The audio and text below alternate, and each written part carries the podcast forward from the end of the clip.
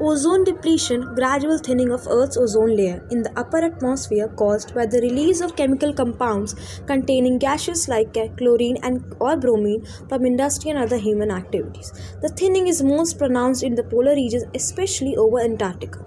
Ozone depletion is a major environmental problem because it increases the amount of ultraviolet that is UV radiation that reaches Earth's surface which increases the rate of skin cancer, eye cataracts, and genetic and immune system damage. The Montreal Protocol, ratified in 1987, was the first of several comprehensive international agreements enacted to halt the production and use of ozone depleting chemicals. As a result of continuing international cooperation on this issue, this, the ozone layer is expected to recover over time. Ozone layer recovery. The recognition of the dangers presented by chlorine and bromine to the ozone layer spawned an international effort to restrict the production and use of CFCs and other halocarbons. 1987 Montreal Protocol on substances that deplete the ozone layer began to phase out of CFCs in 1993 and sought to achieve a 50% reduction in global consumption from 1986 levels by 1998. A series of amendments to the Montreal Protocol in the following years was designed to strengthen the controls on CFCs and other halocarbons.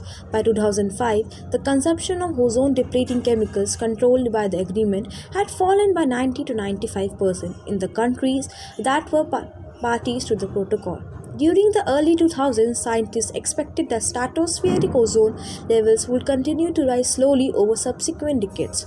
Indeed, some scientists contended that as the levels of reactive chlorine and bromine decline in the stratosphere, the worst of ozone depletion will pass.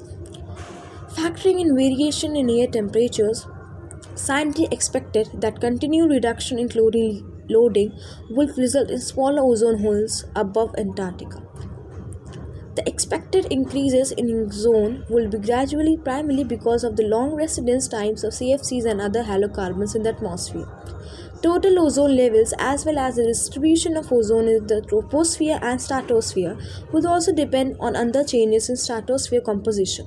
For example, changes in levels of carbon dioxide which affects the temperature in both troposphere and stratosphere, methane which affects the levels of reactive hydrogen oxides in troposphere and stratosphere that can react with ozone, and nitrous oxide which affects the level of nitrogen oxide in the stratosphere that can react with ozone.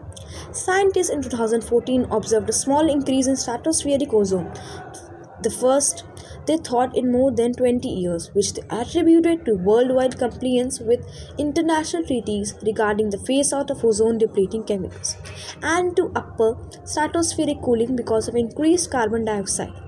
Upon more thorough study, however, scientists in 2016 announced that stratospheric ozone concentration had actually been increasing in the upper stratosphere since 2000, while the size of the Antarctic ozone had been decreasing. Overall, zone concentration away from the poles have continued to fall since 1998. However, a 2018 study showed that declines in the lower stratosphere of space gains in the upper stratosphere. Since ozone is a greenhouse gas, the breakdown anticipated recovery of the ozone layer affects Earth's climate.